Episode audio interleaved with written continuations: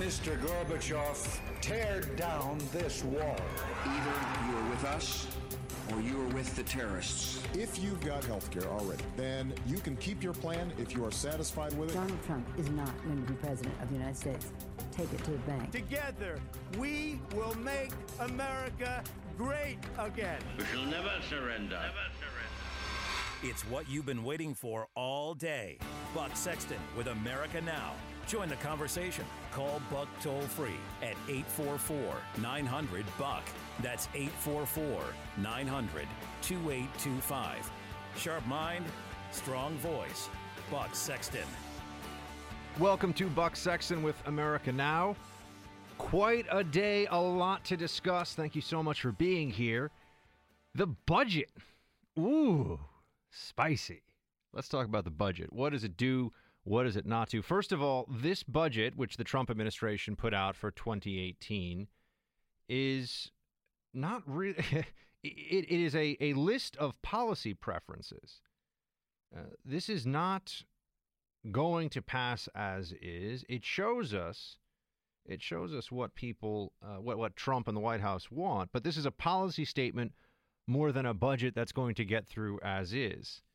Uh, and of course, because it cuts funding, specifically, it cuts it would cut the Environmental Protection Agency by 31 percent, the State Department by 28 percent, HHS, Health and Human Services, by 19 percent, and yes, even a whole bunch of preferred liberal programs uh, like NPR. Um, that's right, the, the Corporation for Public Broadcasting.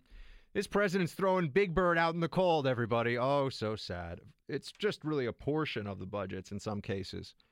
Uh, it's just a small percentage of Meals on Wheels. But the political value of making these cuts sound like they're draconian, sound like they're slashes against these, in some cases, uh, good programs, just not programs that necessarily need government money, but government money. Um, but this is upsetting liberals. I mean, they are spitting out their cappuccinos across the country as they read the New York Times today. Uh, oh, good heavens, not going to fund the National Endowment for the Arts? What are we coming to in this country? Uh, they are showing us what their policy preferences are just based on the responses here. Uh, you got uh, Nicholas Kristof, one of the columnists, one of the revered columnists for the New York Times, tweeted out today, quote, reading through the Trump budget, I feel as the Romans must have felt in 456 AD as the barbarians conquered and ushered in the Dark Ages. Yeah, he's not trying. I don't think he's trying to be funny. By the way, uh, that's he views this as as just an outrage. Uh, the fact that you may not have the National Endowment for the Arts, the Corporation for Public Broadcasting. Go down the go down the line. Go down the list of the different programs that would get cut here, and people see things in them that they like and they say, well, the cut's not that, or rather, it's not that much money. And the response to that is always going to be if it doesn't deserve government money, then it shouldn't get a dime. It's not that it should only get 10 million or 10 billion, it should get nothing. This is showing us where there's a strong ideological divide. By the way, the, the proposed cuts come from uh, this courtesy of the Washington Post. The EPA, as I said, State Department EPA gets EPA gets uh, shellacked here. EPA gets gets a rough gets the rough treatment. Thirty-one percent, State Department twenty-nine percent, Agriculture twenty-one percent, Labor down twenty-one percent, HHS, as I said, Commerce, Education, Housing and Urban Development, Transportation, and you just go down the list. What gets more? About nine percent for the Defense Department, 7% for DHS, and 6% for veterans. Journalists are still flabbergasted every time Trump does something that he said he would do all along. Like, oh, what do you mean he's doing this thing? This is insane. He promised to do it through his entire election. I don't know why anybody should be shocked when he follows through on that. Uh, as I said, the cut the cut in funding to NPR, uh, that's the one that really gets some of them upset uh, even though it's only two percent, I think, of the NPR budget. So why are we fu- why are we funding a why are we funding a radio station? This is what I like about Trump's budget, because yes, you could say, and by the way, a proper context for this would be to point out that 75% of federal government spending completely untouched by this, that the Congress still holds the power of the purse, and that this is just really a suggestion from the administration. Maybe he'll have congressional buy in, but Congress has to actually pass the budget, has to fund the government. Uh, but what this does is it exposes progressives and leftists and their various priorities, and that they think that a cut in funding to the National Endowment for the Arts is ghastly and just unthinkable uh, tells us a lot about what they view as the role of government. Government does not have, should not have, a role in taking taxpayer dollars, which we all know, and we should keep this in mind, especially at this time of year, are taken from us under threat of force. Just play this out in your head. You have to pay taxes, you have to file taxes. If you refuse to do that, eventually men with guns will come and take away your freedom. Taxation is not some fun, voluntary thing that we engage in because we love government. It is forced upon us. It is money taken under threat of force. That is what taxation is. And they seem to think that it's an opportunity to have a grab bag of goodies for all kinds of progressive and leftist projects. I take a different view. Apparently, so does this administration. And they are, of course, trying to highlight how this will mean, uh, to borrow from Nicholas Kristof, this is com- this is a coming of the dark ages. Um, but I like watching liberals engage in this way. I like to see what they will defend. This is also true, by the way, of the executive order on immigration, which we will certainly talk about in some detail later on on the show. We'll also get into the latest on wiretapping and surveillance of Trump, the updates on that. We've got a, a packed show coming. But back to the center of this budget uh, melee right now, the ruckus over the budget. You see, when you force liberals to defend certain things, when you force the Democrats to expose their priorities to the American people, then you finally have an opportunity to begin winning the argument against them. I think that even if even if Democrats get their way in the end, and much of what Trump proposes in this 2018 budget does not get kept by the by the Republican-controlled Congress, although we'll have to wait and see if that's the case. If they get their way in the end, it's instructive along the way to see that Democrats really believe that taxpayer dollars should go to things that the government has no business doing in the first place, but that Democrats like. That's part of this. Now, that's a small part of it, but it shows you, meaning it's a small part of the overall budget. And as I said, we're arguing over 25%. We're arguing over what should be on uh, a quarter of the pizza pie, and the rest of the pizza pie we're not even touching. So this is we're just we're arguing over the toppings right now. Keep that in mind. 20 trillion in debt, and this little slice is where we are waging the current political battle. But this is also, and this is where a majority of the cuts come in. Not only does it show the uh, hoity-toity liberal bourgeoisie preferences for funding NPR and funding the NEA. Then you get into more substantial programs. Then you get into the State Department and the Environmental Protection Agency and the Agriculture Department and Labor Department. And there are some considerable cuts offered up for all of those. Now, this is where we come up against the permanent branch of government, the bureaucracy, and the Trump administration calls this the administrative state. I think they can come up with a scarier name personally. I think they should, but they call it the administrative state. And this budget is more or less a declaration of budgetary war on the administrative state. This is not going to stand anymore. This is not going to continue on as is. These agencies are vast. They have tremendous uh, numbers of employees who are doing duplicative things with other parts of government. I speak from some experience here as a former federal bureaucrat myself.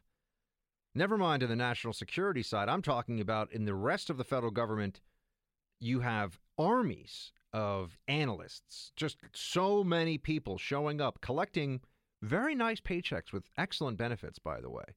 Never, you're never, uh, never going to get rich, but you'll never be poor working for the federal government either. And you're also very unlikely to be fired. Until now, that might be changing. looks like there could be a reduction in uh, the EPA's payroll, for example, by a few thousand jobs. Uh, but do we really want people to be doing climate change research for the EPA when we know that climate change research is so politicized from within the EPA? Uh, We're already told that there's a scientific consensus, so, well, why do we have a government agency that's looking at this issue in the first place? I think it's preposterous. There's a lot of, they say we want clean water. Fine. Clean water sounds good to me. Let's look at who's really making the water clean. Let's look at what is necessary. We are always led to believe, and this is where the war on the administrative state comes to a head. We are led to believe that the size of the government right now is the perfect size until tomorrow when it has to get bigger. It can never get smaller, not without howls of outrage from the liberal left. It's never allowed to contract. And departments that didn't even exist in living memory are now edifices that cannot be touched by the likes of the president or the Congress. They cannot be in any way pared back or even abolished. That would be unthinkable. That would be, to borrow from our New York Times columnist here, barbarians at the gate. Oh, good heavens, what are we ever going to do with a 30 percent cut in the Environmental Protection Agency? The State Department, a place that I know a bit, didn't work there, but I, I know state people. Spent a lot of time in D.C., and you, you come across them frequently. Uh, let me say that the State Department has plenty of folks out there who do good work and are very smart and are, and are truly career civil servants. I would estimate that's about 20 to 30 percent maximum, maximum of the State Department workforce. That's what I would say. Once you add in those who are just showing up, mailing it in, and those who are maybe trying hard but are duplicative of other efforts elsewhere in the in the government, you could at least cut that place in half. I'm not kidding. You speak to friends of mine on the national security side, even without naming any specific three-letter agencies, and they'll tell you, and they're not they're not really kidding. They're just making up the numbers, but they'll say that 90% of the work is done by 10, maybe 20% of the people. Well, if that's so true, no one's, by the way, suggesting uh, right now that the EPA be completely abolished. No one's suggesting the State Department be completely abolished. But cuts in the State Department, cuts in the EPA, uh, we're told these will be catastrophic. Why? What were we spending 10 years ago? What were we spending at these agencies? Where were we spending the money before we were spending any of it? Now, I do think there's a fair point to make here about defense spending as well, because see, this gets rid of sequestration, adds the 50 billion, 50 plus billion back into the defense budget. And I'd like to see more specifics, and I'm sure this is what the folks who work on the Armed Services Committee on the Hill, this is what they deal with. But I'd like to see some specifics on the appropriations process for the Pentagon and how that will be reformed so that these dollars are being wisely spent. Because, yes, you can always spend more on the military, but how are we spending money that we already spend is, is a worthwhile place to look. Um, and DHS, of course, that's borders, there's border security, that's a part of this. But ultimately, and I'll, we can get more into the border security aspect and the immigration parts of this in a little bit. But ultimately, this is a declaration of war on the administrative state by the Trump administration. And it is also a declaration of priorities that not just Trump, but one would think the Republican Party that has been selling us for years on less spending, that has been selling us for years on doing something about the deficit and the debt. Can they take these actions? Maybe it's fair to say that if they show action on this one quarter slice of the overall spending pie, if they show action and the government doesn't crumble and we don't have dogs and cats living together, mass hysteria, Ghostbusters, then we can have the political will to deal with the entitlement crisis that faces us because we're spending too much money there. But one step at a time. Let's see if they can get the Republicans to work together to march in the same direction and show us that the government does not have to be this big, the government does not have to get as much money, and we can establish priorities that differ from eight years of a far left progressive administration under Barack Obama. So the budget is a fascinating debate. especially when you think about the fact that this is more or less squabbling over a spreadsheet and a lot of numbers. 844 900 2825. That's 844 900 Buck. What do you think about the spending, my friends? What do you think about the debt? That and much more to discuss right after this break. Mick Mulvaney, budget director. Mick Mulvaney, OMB, the green eye shade guy, the guy who's looking at all these numbers and trying to make it work. He has been getting pushed, of course, on how Republicans are so mean. Why are you so mean? Why do you hate Big Bird? Why are you making Big Bird go away? And what about. Well, let's. Hello, everybody. Let's talk about uh, radio and NPR this weekend. How are you doing? They're going to cut 2% of our funding. I think it means that American civilization's coming to an end. I think we'll be okay without NPR. I think we'll be okay without Big Bird, and they'll be okay because they only get a tiny percentage, or at least in the case of uh, NPR, I know they get a tiny percentage of their budget from uh, from the taxpayer anyway. But these are just they're emotional issues. They're emotionalizing the debate because they don't want to make it about numbers or government priorities. More importantly, it's not about whether the government should give you a little money if the government should give you no money. It's very straightforward. Now, Mulvaney is out there and he's having to deal with all this stuff, and they're pushing him on the lack of compassion. Play clip 58. You were talking about the steel worker in Ohio and the coal miner in Pennsylvania and, and so on, uh, but those workers may have an elderly mother who depends on uh, the Meals on Wheels program, who, who may have kids in Head Start. And yesterday or the day before, you described this as a hard power budget, but is it also a hard hearted budget? No, I don't think so. I, in fact, I think it's I think it's probably one of the most compassionate things we can do to actually t- you, you're, you're, you're, help the elderly. You're only kids? focusing on half of the equation, right? You're focusing on recipients of the money. We're trying to focus on both the recipients of the money and the folks who give us the money in the first place. And I think it's fairly compassionate to go to them and say, look, we're not going to ask you for your hard earned money anymore. Single mom of two in Detroit. Okay? Give us your money. We're not going to do that anymore. He's saying, what about the taxpayer? What about gar? You can always make a case. You know, why don't we just have free food? What do you want to take food out of the mouths of children? Why don't we just make food free? If if it's all about the emotional impact of an argument that you can make, not about the economic and budgetary realities. Where does this end? But just as a side note here, hat tip, hat, hat tip um, uh, Mollie Hemingway uh, of The Federalist, she pointed this out. I saw this on Twitter.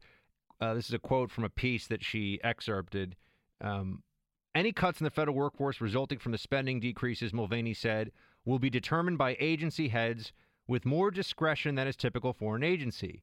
But when asked for numbers and the possible impact on the Washington, D.C. economy, the head of the Office of Management and Budget told the reporter, quote, the president represents the District of Columbia, but the president also represents the rest of America. So we did not write this budget with an eye toward the value of your condo. End quote. Ouch. Ooh.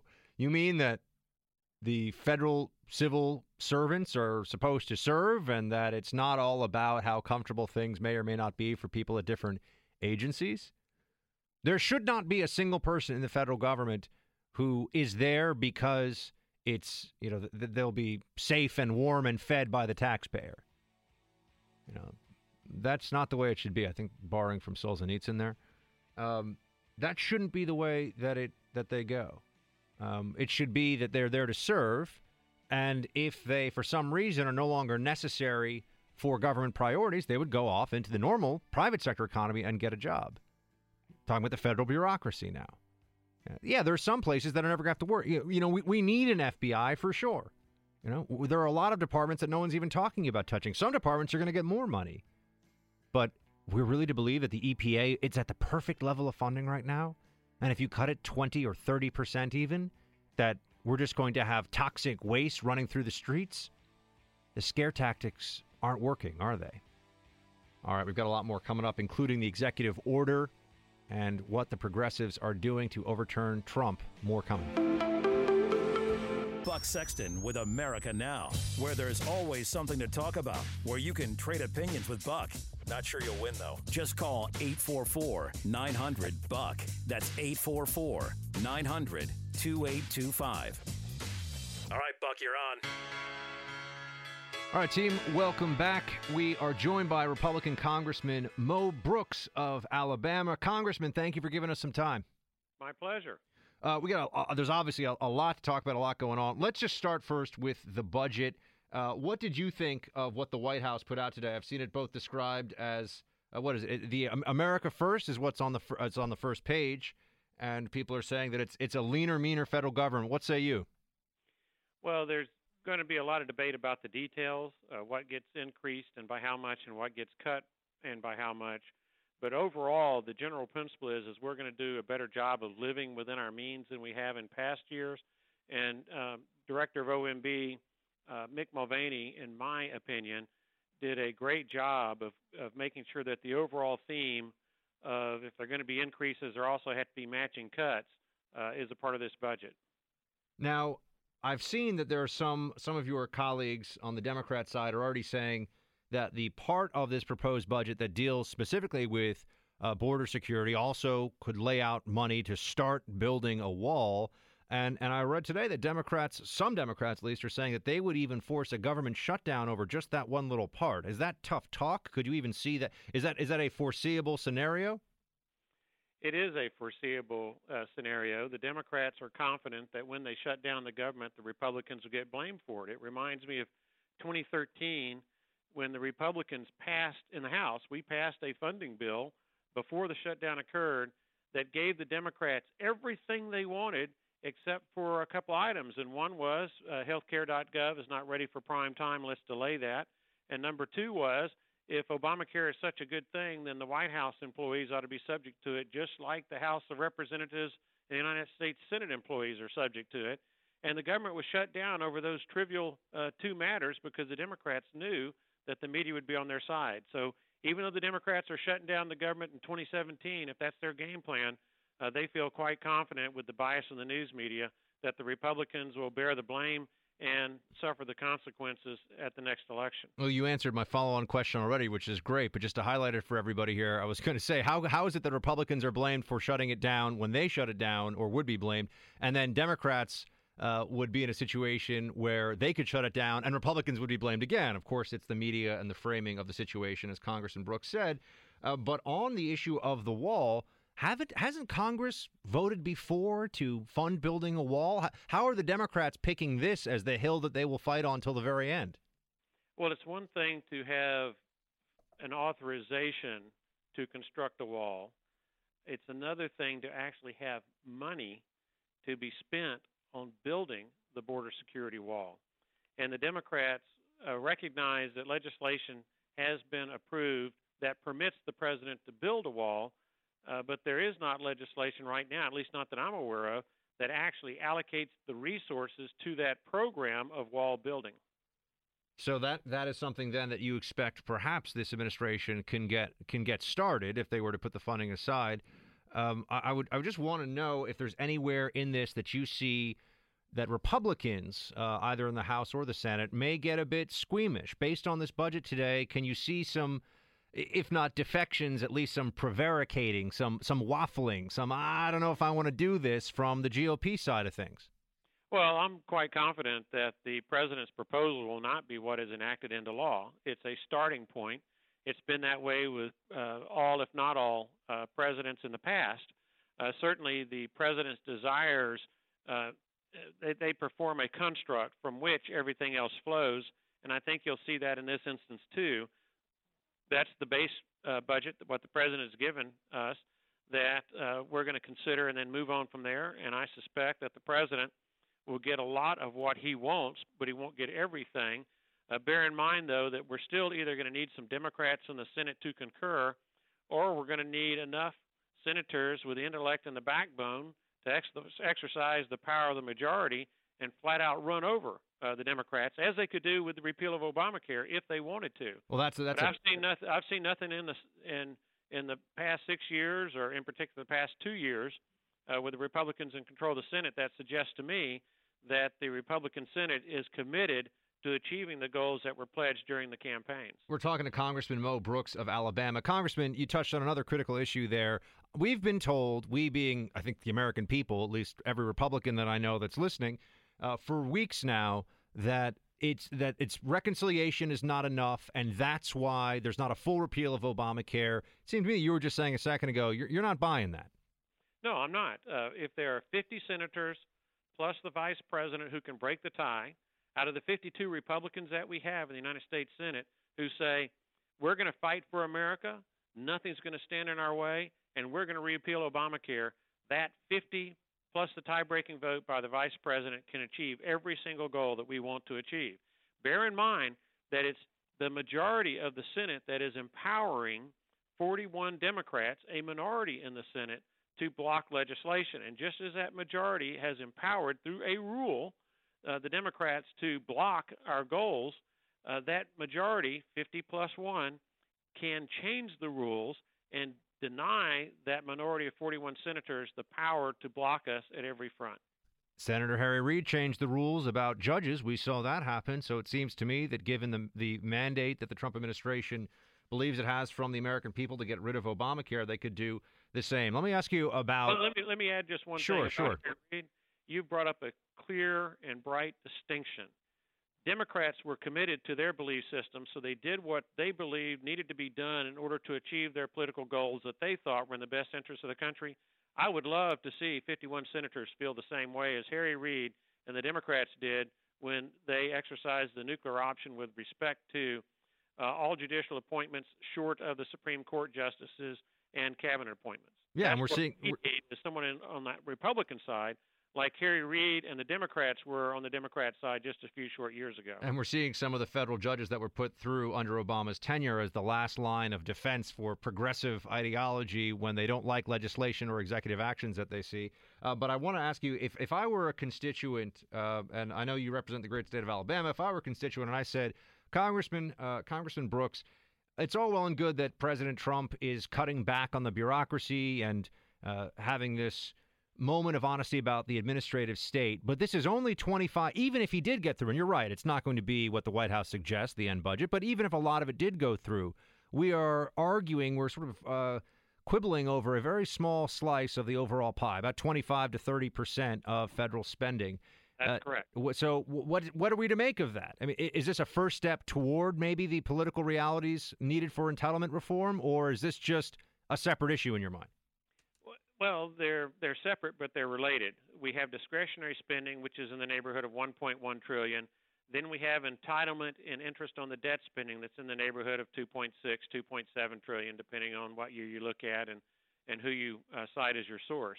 And so the vast majority of the money being spent by the federal government is in entitlements, uh, wealth welfare programs, wealth transfer programs, and then the uh, two earned entitlement programs, Social Security and Medicare.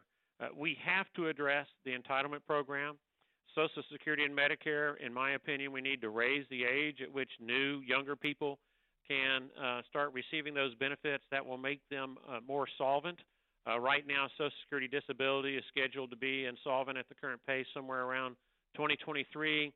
Uh, Medicare is expected to be insolvent sometime in the late 2020s, and then Social Security is expected to follow up with their insolvency sometime in the 2030s. But if we raise the age at which longer living people can restart receiving uh, Social Security benefits, grandfathering in everybody who's already depended on those, who have made their retirement plans based on those things, uh, then we can fix a big part of the entitlement problem, uh, at least on the Social Security and Medicare side. Then there are 87 wealth transfer programs. I call them welfare programs that cost us $800 billion a year.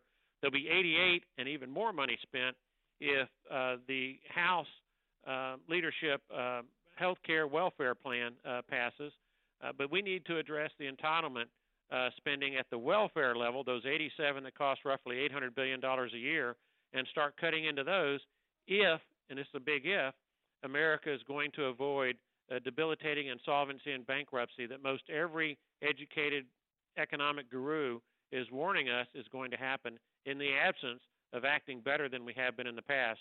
And that's why Mick Mulvaney, Director of Office uh, Management and Budget, uh, what he proposed today and, and, submitted on behalf of the White House uh, to the Congress today is very important at the big picture level because it's make it's sending a clear message.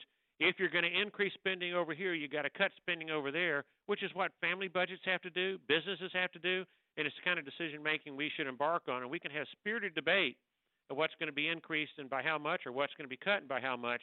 But we have to have that debate if we're going to be financially responsible and protect the America that took two centuries of our ancestors to build. Congressman Brooks, thank you very much for joining the program. We appreciate your time. My pleasure. Have a good evening. Phones are open 844 900 2825. Team Buck, we will be right back. So, team, the, the, budget has obviously dominated the headlines today, but I also want to talk, and we, will probably re- be returning to it here and there uh, through the rest of the show. And actually, we, we got a call up on it right now. Tim in Mississippi on WBUV. I think you want to talk budget, so let's do it. What's up? Yeah, hello, Buck. Thank you. Listen, this is a little in the weeds. I'm going to try to simplify it down as much as I can. Um, Congressman Brooks, first of all, the we we the Congress took the time to write a bill, pass a bill to authorize something, and now we've got to go back and find the money. Does that happen in real world business? No, it doesn't happen at all, but that's an aside. The the whole issue with budgeting, I've been a CPA for 40 years, and in every administration in my lifetime, at least since I was old enough to, to pay attention, um, every time there is a budget cut talked about, because you use zero or because you use baseline budgeting, you know, on your home budget, if you're going to cut your budget, wouldn't you anticipate that next year you're going to budget and spend less than you did for whatever it is than you did this year? Well, of course you would, and that's how it works in business too. But by using baseline budgeting, when when they cut fifty million dollars out of an agency, okay, the way the baseline is built is basically we start with what we spent this year, and then they inflate it, not with specific items, but by a percentage. Okay?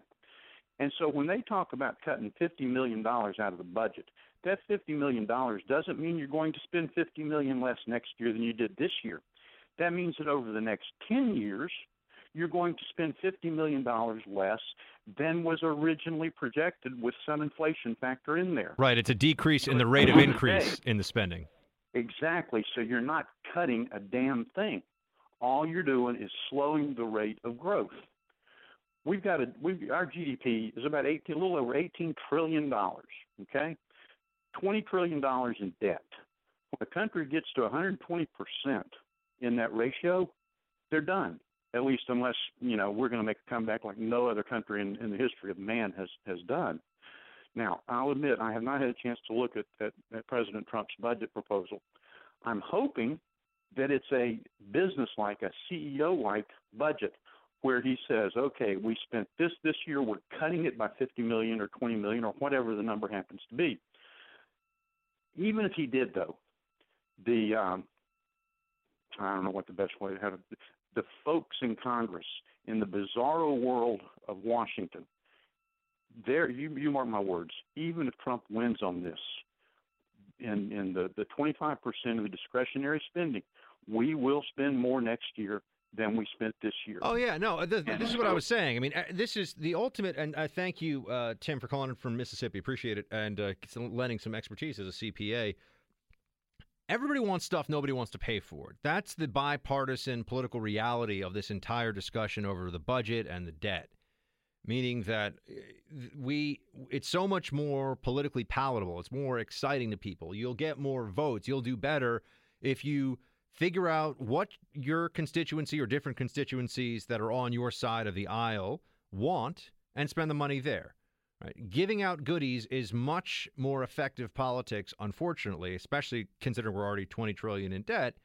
And there is a point at which, by the way, and it might come depending on whose projections you look at, as interest rates rise, and I, I think there may be a, a jolt in the market that will happen from, and I mean all the you know employment market, stock market, everything, uh, when there's a recognition that just paying interest on the debt is going to be eating up a larger and larger share because then that becomes a monster that nobody can ignore.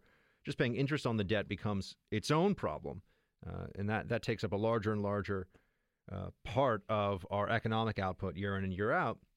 But nobody wants to deal with this right. I mean, you had Congressman Brooks before saying, "Well, we need to raise the age of uh, retirement. We need to raise the age for these programs that people. Yes, they are. You're paying into them."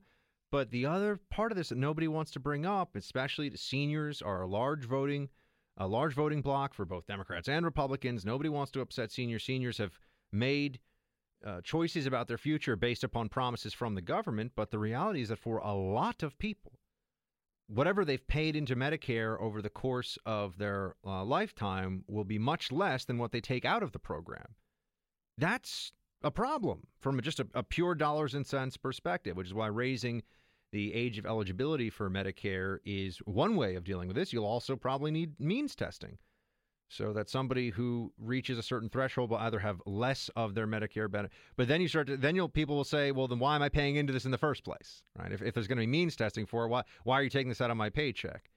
Uh, ultimately, as I said, nobody, everybody wants stuff, nobody wants to pay for it. I know that's not true of each individual, but that's the general sentiment when it comes to government spending and the debt and the deficit and everything else that we see playing out here. With the budget, you're seeing a set of priorities priorities from the Trump administration, immigration enforcement, uh, Department of Homeland Security, Defense Department, veterans. Those are all getting more money, and you see what would get less money. Now, the, the problem you'll see playing out is that Republican members of Congress are they're going to want their stuff. They're going to be thinking. I was reading today about uh, I think it was a, a Republican uh, Republican member of Congress who was upset about the cut in funding for Lake Erie. It was like hundred, hundreds of millions of dollars for Lake Erie to preserve it or something like that. I don't know. Look, I'm not a Lake Erie expert. I've never even been to Lake Erie. I'm not trying to pick on Lake Erie, but the Lake Erie effect is going to be in play for all these different members of Congress on both sides of the aisle. You're going to see this because congressmen want their stuff for their district and senators want their stuff for their states. And you have to be willing to make hard choices and you have to be forward uh, forward thinking and responsible about this stuff, or eventually you're going to run out of runway. And we're getting closer. We're at $20 trillion. Wasn't that long ago that people would have said 20 trillion? That's the point of no return, isn't it? Well, now you're talking about, I mean, the Obama administration, you want to talk about budgets. The last budget that Obama put out, and granted, look, the budget's really in the hands of Congress, not the president, but it shows you the party priorities. Last budget that Obama put out, I think it would have raised the debt six to six or seven trillion dollars over the next 10 years. That's when we were already at 20. So at what point is it too much? And I, I always like to go back to basic thought experiments here. If government spending can be anything, if it does if the debt doesn't really matter, then why not just have a fantastic stimulus program where every American gets a bank account with $100,000 in it?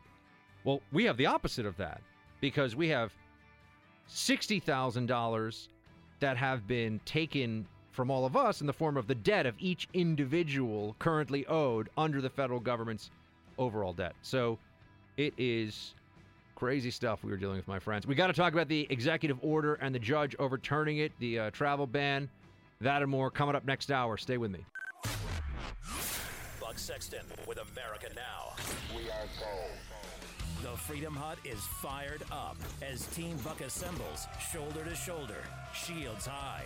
Call in 844 900 Buck. That's 844 900 2825. Welcome back, everybody. Thanks for being here in the Freedom Hut. We've got Kim Strassel on the line. She is the author of The Intimidation Game How the Left is Silencing Free Speech. She's a columnist at the Wall Street Journal and a member of the journal's editorial board. Great to have you, Kim. Thanks for coming back. Hey, Buck. Good to be here. So I read your piece, and it is uh, a very reasoned and reasonable approach to what has become a very acrimonious debate among Republicans on the health care bill. The title of your piece is Let's Make a Conservative Deal. Uh, how do you think that? Tell everybody how do you think that happens, given where we're starting now with what is being called Obamacare 2.0, Ryan Care, Obamacare Light, all these cute, fun names. How do we get to a conservative deal on health care with this Republican Congress? I think everyone has forgotten, Buck, is that this is how the legislative sausage is actually made. We lived through eight years of an Obama administration that was all about ruling by executive fiat, telling people what to do, acrimony, obstruction. And people have forgotten that the way you actually get a bill to a president's desk is that you negotiate and people go out, they make comments saying that they can't support a bill. It's because they're trying to negotiate some changes to it. And that's, in fact, what we see happening at the moment. You have the Speaker and the White House, they have confirmed that they're working on a manager's amendment, which would change or fix some of the aspects of the bill to. Did we just lose Kim? I can't hear her. Where did Kim go? Hello? Oh, Kim, sorry, you're Yes, back. Yeah, we, you dropped off for a sec. We were all so sad. Thank you for coming Wow. back. All right, there you How'd go. that happen? I don't Yeah. know. I blame Soros. Go ahead. Yes, it probably is uh, the NSA.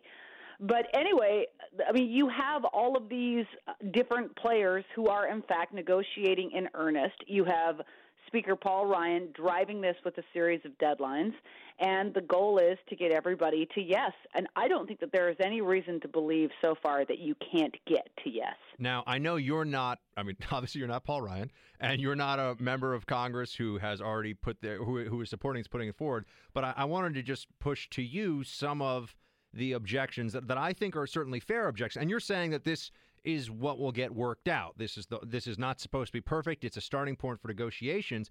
But given that we've been told for years, there have been all these repeals that the Republicans said they wanted to pass, you know, the repeal uh, votes that were taken in the, in the past, uh, why not start with a very conservative bill? Why not start with a full out repeal and replace and then force people to bring it more to the center for passage? You know what I mean? Eh, Can, is, is there any tactical sense to you from a, a real, a realist perspective with taking this approach instead of, well, let's just give the Republican base what we've been saying we'll give them. And then if we have to moderate to get it through at the end, we will. It seems like they're moderating and telling us that it'll get more conservative. That might well have been the better strategy from the start, Buck, and that might have been a mistake on Paul Ryan and Mitch McConnell and the White House's part because, of course, they're doing it from the other direction. They crafted this bill as a way to retain moderates in the Senate, and now we're having to backtrack some and make some fixes. That being said, it doesn't seem at all impossible that they can get the bill back more to some fixes. For instance, uh, when the Medicaid expansion stops. Right now, in the bill, it's supposed to not end until 2020. Can you move those dates up a couple of years? Uh, can you get rid of a few more of the mandates through the different process that they're using at the moment? This is all possible. But I think the important point is here is that no one is saying that they're not going to negotiate. Uh, and it looks as though this is where it's headed. And if you do, in fact, end up getting a bill that a significant proportion of House conservatives support and pass through the House, then this is reality because there's going to be just a handful of Republicans in the Senate who uh, may be considered obstructionists. And at that point, the president, the White House, and everyone else has a lot of pressure to bring to bear on them to get with the rest of the reform program. There's been uh, there have been a few out there, Kim, who have been leveling the charge, um, and I'm not sure I've heard specific names, but they've just been putting it out there that some Republicans maybe are getting a little a little wishy washy and maybe a little a little weak on this one. Maybe the, the spines need to be stiffened a bit here when it comes to Obamacare and its repeal. Do you think there are some Republicans who just don't really believe that repeal and replace is the right option, or is it more just a short term I want to get reelected symptom that we're we're seeing them go through? It's probably more the latter than the former, but we do need to worry about weak spines. Look, everyone in the Republican caucus needs to understand that this is not negotiable. This is a binary proposition at the moment. You either repeal and replace and you use it, do it with this vehicle that the House has put forward. It can be modified, it can be changed, but this is your best shot of doing it. Or you don't and you take the consequences of the fallout from Obamacare. And Republicans who tell themselves that, oh, somehow this will get uh, put on Democrats and we'll be able to, to blame it on them, that's not what will happen. Republicans have campaigned for six years on repeal and replace. If they fail to do it now, they will face the consequences at the election booth in, in two years' time. So I think that people understand it needs to be done. Or are there folks that need it focused for them that this is the way to do it? Yeah, definitely. And Kim, I wanted to get your take because this is what we're going to be talking about next on the uh, the overturn or the stay. Really, it's not an overturn. The stay on the executive order from this judge in Hawaii. I, I read his decision and I was just like, ah, uh, this is mind-boggling. The, this is this now passes for legal reasoning in a federal court in the United States. It's appalling. Uh, look, the, the Trump administration came back with a redone order. The first one, let's all admit, it was not the best considered one, not just in terms of what it laid out as law, but in terms of the legal reasoning it offered in front of the court. The second time around, they did a far better job the president has enormous ability under the 1950s Immigration Act to decide what class or classes of immigrants are not allowed into the country under national security priorities. The idea that this judge came up with a wacky idea for why that he was going to strike this down, put it on hold, uh, there's just no legal basis for it. Kim Strassel is a columnist at the Wall Street Journal. You can read her latest at uh, WSJ.com, and she's also the author of The Intimidation Game a fantastic book available on Amazon and in fine bookstores everywhere. Kim, always great to have you hang out with us. Thanks for coming on. Thanks, Buck. Uh, team phone lines are open 844 900 2825. All right, lines are lit. Let's do it, Team Buck. We've got Bill in Pennsylvania, WRAK. What's up, Bill? Yeah, I have two questions for you. That uh, I've never been able to find the answer to whether it's online or anywhere else. First one has to do with the the EPA, whose budget is being cut, as I understand from the, the budget proposal today. Uh, when they fine an agency or a person, do they get the money? Um, my who gets the money for the fines? Because my fear there is that the, AP, the EPA will just make up its budget cuts by increasing fines. Uh, I, my my assumption would be, and I need to check this, and I'll have uh, producer Amy take a look at this in a second. My assumption would be that it goes to the Treasury Department, just like when you write, you know, when you have to write a check to the IRS, it goes to the Treasury Department. Um, I obviously there are some places where federal agencies, specifically federal law enforcement agencies, uh, through uh, forfeiture proceedings, will benefit, and people have pointed to this and said this is really bad. Uh, the specific agency will benefit from forfeiture proceedings, and there have been some very uh, unsavory arrangements uh, between even local law enforcement and federal law enforcement that pushes with these civil asset forfeiture uh, claims that they do. So no one's ever convicted of a crime, but there there are proceeds taken by the government from individuals uh, really on suspicion, and then you have to try to fight to get it back, and it's very hard to do. Uh, they've been trying to change that recently. So I know there are some places where there's an incentive for uh, a federal agency, in this case law enforcement, to take your stuff. And that's, by the way, should never be the case. I would assume with the EPA that if you're paying a fine, it probably goes to Treasury, but there may be some ways that is that. Yeah, am I correct? I, I am correct on that. So that's I'm I'm happy that I'm correct, but uh, I also agree with you that this is something to pay attention to. It goes to the general fund. Yes. The second question is in terms of you were talking about uh, paying interest on the national debt. Uh, always wondered me, who exactly do we pay interest to? Well, we're, we, you're paying back the obligation. I mean, the United States government is running up obligations all over the world, right? So, I mean, running up obligations rather all the time, and people owe can own those obligations in the form of treasuries, securities all over the world. And so, when we're paying back the debt, uh, we people will make this point. Paul Krugman will say, "Oh, we're we're paying it back to ourselves." Well, it's a question of of uh, overall, it's a question of solvency. So if you run up uh, too much in debt, if the government spends more money than it takes in, right? If we want to take this to a very simple level, and it keeps doing that year in and year out, it can issue it can issue treasury bonds, which is what it does. So this is what, a way to raise money. If people don't believe that those are worth anything, then the whole system begins to collapse and come down. If people don't believe that they will actually get paid back or that their money will not be worth the same amount when they're paid back, then they're not going to view uh, treasuries as, as the safe haven that they currently are. Now, keep in mind, treasuries don't pay very much at all right now. I don't know what the rate is. I'm not a, I'm not a markets or a finance guy, but I know it's incredibly low. Uh, it's probably around one percent, maybe less than. Amy, give me what the treasuries are paying right now. Now I sound like one of these guys with the rolled up sleeves and the tie askew on CNBC, like, hey, what's going on with the markets? You know, hey, you know, the, the sort of gruff uh, Wall Street trader. But um, yeah, I, I that's.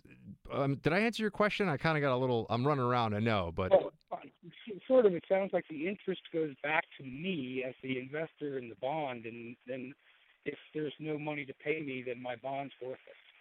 Yeah, if you don't believe that the federal government's going to pay its obligations or that there's even the possibility of default, that's going to affect the government's ability to uh, get money by uh, by selling treasuries, but which is just a way of selling debts in, in, into the future. Right? This is what they this is what they do.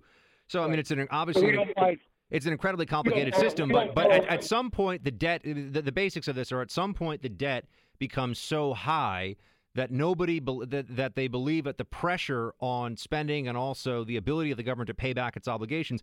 I mean, ultimately, you run into this. It's a confidence thing because already we're 20 trillion in debt. What happens at 30 trillion? What happens at 50 trillion? Uh, you start to ask these questions, and uh, where it really starts to be a problem is that you're no longer able to raise the money year in and year out as a government for your expenditures because you're going to have to pay back people that you've already borrowed money from. You know, you see what I'm saying? So this is that's the in the long run how how it plays out, and that's why uh, interest rates rising is something to keep an eye on. Uh, because right now, well, and I'm gonna get into a whole discussion of monetary policy, but that's that's what I got for you on this one, Bill in Pennsylvania. Thank you for calling in, sir. Uh, Lori in New Jersey, who actually knows quite a bit about securities in Wall Street. Lori, great to have you. Yo, Buck, love you as usual. Thank you so And much. now By, we're- by the way, do you want to take a stab at it? The gentleman was asking about uh, paying Well, back I the debt.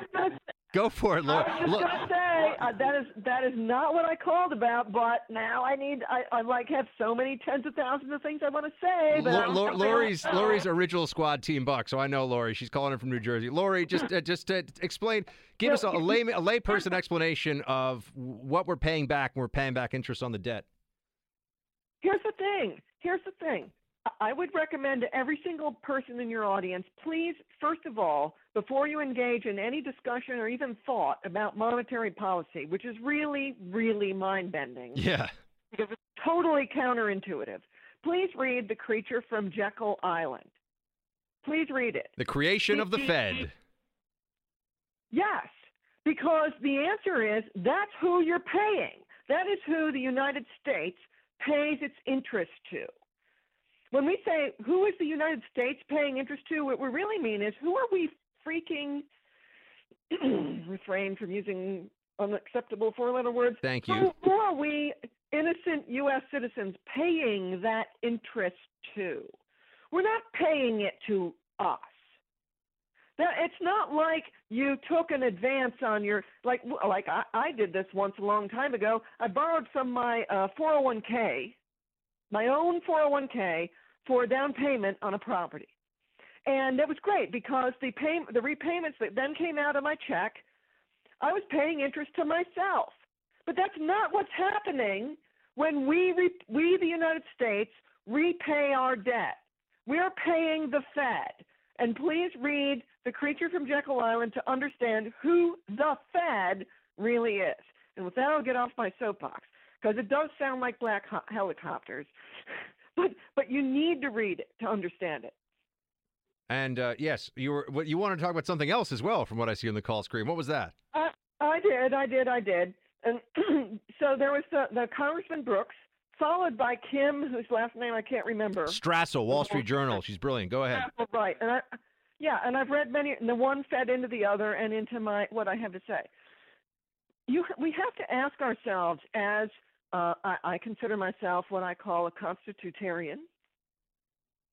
Uh, we have to ask ourselves, why can't our elected Republican representatives, because that's what I'm left with at the voting booth, like many of us are, we have to uh, we have to vote for the people with the R's after their names. We can't vote for the D's. Why is it though that that our the people with the R's after their names cannot subscribe apparently to Republican small r principles as articulated in the platform of the party, for example? They simply can't. Congressman Brooks, I had to sit through uh, last week, so, oh, uh, basically a lecture from Senator Pat Toomey about how, oh, we can't possibly uh, just repeal Obamacare because that's not how it was passed. You have to understand, you quote unquote, you stupid fools, that that some of Obamacare was passed with 60 votes in the Senate, and we can't we can't get rid of that with that with simple. Right, I know. This is what we've been talking about. That's why I talked to Mo Brooks about this. He I says know. that's balderdash. He did. He did. So then you have to ask yourself, so why is it? Why is it, Buck, that Republicans are, after their names, simply cannot now, when we really have the advantage, why is it that they can't do what they promised they would do? And I'm serious. I'm not just asking this as a throwaway question. We have to ask ourselves, Why aren't they doing it? Because they don't want to, which is what I was getting at with Kim Right. before, and they don't want to because ultimately, Exactly. ultimately, I think there are. And Lori uh, from New Jersey, big hug and thank you for calling in. Uh, ultimately, the Republicans, uh, some of the, some of the Republicans, I believe, like parts of Obamacare, which is why you've seen some parts of it just taken uh, wholesale. Uh, the pre-existing conditions component, the on your parents' insurance until you are 26 component, uh, leaving the federal government in charge of deciding what is an acceptable health care plan and what is not, i.e., mandates for certain levels of coverage. I think there are Republicans who like it. They don't want it to go away. And this is why my question to Kim, and I think it's one that people should ask much more frequently. I haven't heard anyone else ask it. If the argument is that this is a starting place for negotiations, someone explain this to me. If you are Paul Ryan and you are a conservative and you believe in limited government and you believe that Obamacare was an unconstitutional legal atrocity, which is what the Republicans were telling us for years. If that is, in fact, your contention, if you have the courage of your convictions, if you really believe this, but you want to deal with the realities of getting things passed and getting the president to sign it when it's on his desk, okay. Why would you not take the bill in its most conservative form and then try to defend that going forward? Why put out there as a first offering something that anybody who's been paying attention is going to say, oh, that's not what you promised?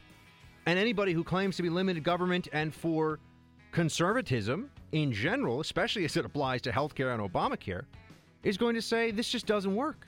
This isn't repeal and replace. Why not come up with the most conservative first offer if this is going to turn into negotiation? The only reason I can think of to put out a sort of moderate, wishy washy version and say, oh, it's about reconciliation, everything else, is because ultimately there are enough Republicans that want to say that they hate Obamacare, but there are actually plenty of parts of Obamacare that not only are they fine with, no matter what happens, they want to keep. Buck Sexton with America Now. We are gold. The Freedom Hut is fired up as Team Buck assembles shoulder to shoulder, shields high. Call in 844 900 Buck. That's 844 900 2825. Speaking of uh, legal atrocities, I was talking before about Obamacare and what the Republicans have been saying about Obamacare for years now. But if we really want a legal atrocity, all you have to do is look at the Hawaii, uh, the federal judge in Hawaii uh, ruling that the Trump executive order on immigration is unconstitutional. This is, I mean, look, the Trump administration, and I said at the beginning, there were some problems here. People that already have visas shouldn't be turned away because that they haven't un- understand. Now, there's the, there's a difference, by the way, between shouldn't be and can't be legally. Uh, if you're a visa, it, I believe it even says on the visa, you know, this doesn't guarantee entry. Just FYI. Like if you get a visa and then all of a sudden there is a, you know, a a background hit on you that comes up in one of the systems that DHS or any of the agencies use to monitor possible terrorist activity. It's not like you can show up at, uh, you know, Chicago O'Hare or JFK or any of the major airports. Be like, well, excuse me, I've I've got a visa. You're going to let me into the country. Eh, it's not how it works. And I, I'm pretty sure it even says on the visa, either the visa application or the visa itself, even you, you're this does not guarantee entry. But it's that you can understand why there would be consternation over that. And then, of course, with our Iraqi allies, they they said, look, this is a problem for us, and we can't have Iraqi generals who are in, in, in critical a critical part of the war against the Islamic State in Iraq, which is now in Iraq. I mean, which is going on right now in Iraq and in Syria, of course. Uh, you can't have them stuck in transit and not able to come in the country. This is an issue. So the Iraqis said, okay, well, what do we need to do to make this better? By the way, and they fixed it, and now we're happy, and now they're off the now they're off the list of the countries. Now, just so we're on the same page here, the countries that are left on the revised executive order that Trump put out are Iran, Libya, Somalia, Sudan, Syria, and Yemen. It's a 90 day temporary, you could call it a stay, to borrow judicial terminology, a stay on entry for people from those countries.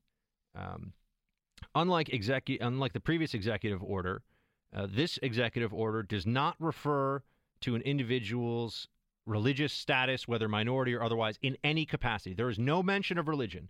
This is a nation state specific temporary, you could call it a temporary uh, a temporary travel ban. There we go.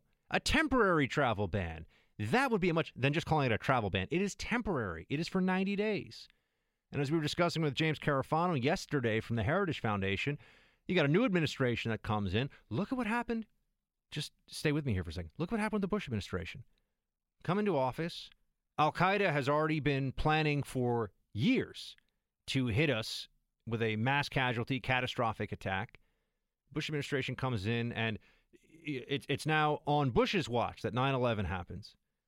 And when you try to say, well, hold on a second, Clinton could have Clinton could have done more. Clinton could have taken out Osama bin Laden. Clinton could have taken the declaration of war, the actual declaration of war from Al Qaeda when it was in Afghanistan and before that in the Sudan against the United States uh, more seriously. And also, of course, the bombing of the USS Cole and the bombings of our embassies in Kenya and Tanzania, that there could have been a bigger response than firing a few missiles and maybe even firing a missile the day of the grand jury convening on the Monica Lewinsky trial, firing some missiles at a pharmaceutical factory in the Sudan. Bill Clinton did that. You check it out online, you'll see what I mean. In- interesting timing, uh, but it, it happened on Bush's watch. Trump administration comes in. They know after all the talk on we're going to take the fight to Islamic radicals, we're not going to let them, uh, we're, not going to dance around who the threat comes from and what the problem is, and we're going to take a hard line against them. And then if they get hit in the first 90 days, no one's going to say, "Oh, well, they're just getting, you know, they're getting their sea legs under themselves. This is they're getting used to the job." No, it'll be this happened on Trump's watch. So they view this as a vulnerability. It has been a vulnerability. Immigrants or refugees using the refugee pipeline from the Middle East and North Africa into Europe that has been used for mass casualty attacks. They're trying to stop this. So they say, look, give us 90 days to review these procedures. It also, by the way, puts pressure on these countries to play ball, meaning that they need to develop procedures that make us comfortable with individuals from those countries coming here. In the executive order, this revised executive order, it even specifically states cases of those who were uh, came here as uh, refugees who then went on to plot mass casualty terrorist attacks on U.S. soil. That is in the order that previously they said, well, this, this wouldn't do anything because refugees are never a threat. Really? We've got a few that are serving 40 years to life or life sentences because of their plots to attack the country that had taken them in, this country. Uh, so that's all necessary background to what happens here with this judge who has decided to create a right to immigrate to this country one of the biggest problems, and uh, this is an issue because mm, it's it gets into the legalese and what does standing really mean? It doesn't resonate with people. To give someone standing to sue in court, why does that matter so much here? In this case, the the state of Hawaii has raised this issue, saying that it'll hurt, as I said before, as I said yesterday, and when this initially came up, it'll hurt their school system and tourism. Uh, by the way, there are a total of 23 graduate students that come from all six of those countries in the Hawaii school system. So, because Hawaii thinks that those 23 students will be inconvenienced by this, they're overruling the commander in chief on, on an issue of national security because of uh, the economic impact and reputational impact of the school system from having 23 graduate students that are not able to, for 90 days, travel to the United States. Uh, but even more than whether the impact on Hawaii or not is, is a real thing, you have an individual who has brought, along with this, um, a Muslim American who brought suit here and was granted standing because I believe it's his mother in law from Syria would have difficulty coming here under this uh, executive order. And so that is the harm that he that he states. Now keep in mind, in the executive order it says on a case by case basis we you can get a waiver. Didn't even try to get the waiver. And under legal reasoning, forget about whether we like or don't like something. Legal reasoning here is you have to exhaust all measures before the federal court is going to grant a stay of a presidential executive order. You would think that they would make the petitioners go through all the necessary channels first to see if they can remedy this. In this case, uh, the individual who brought this uh, who brought this suit was uh, Dr. El Sheikh. That's his name. Um, he didn't go through that process to see if he could get a waiver. He just wanted to bring the suit right away. But it gets even. So the issue of standing. So now you have a non citizen, this guy's mother in law in Syria, non citizen, has a right to come to this country.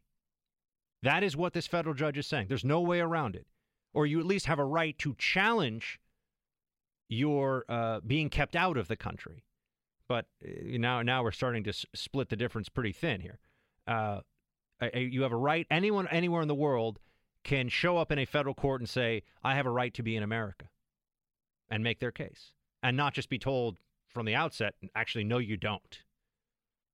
As I said before at the very start of the show on the budget, even when liberals win, Trump and the administration that he is running right now, he forces them to step out and defend things that whether they win on the specific issue or not, the American people get to see what they really believe in and what they really want.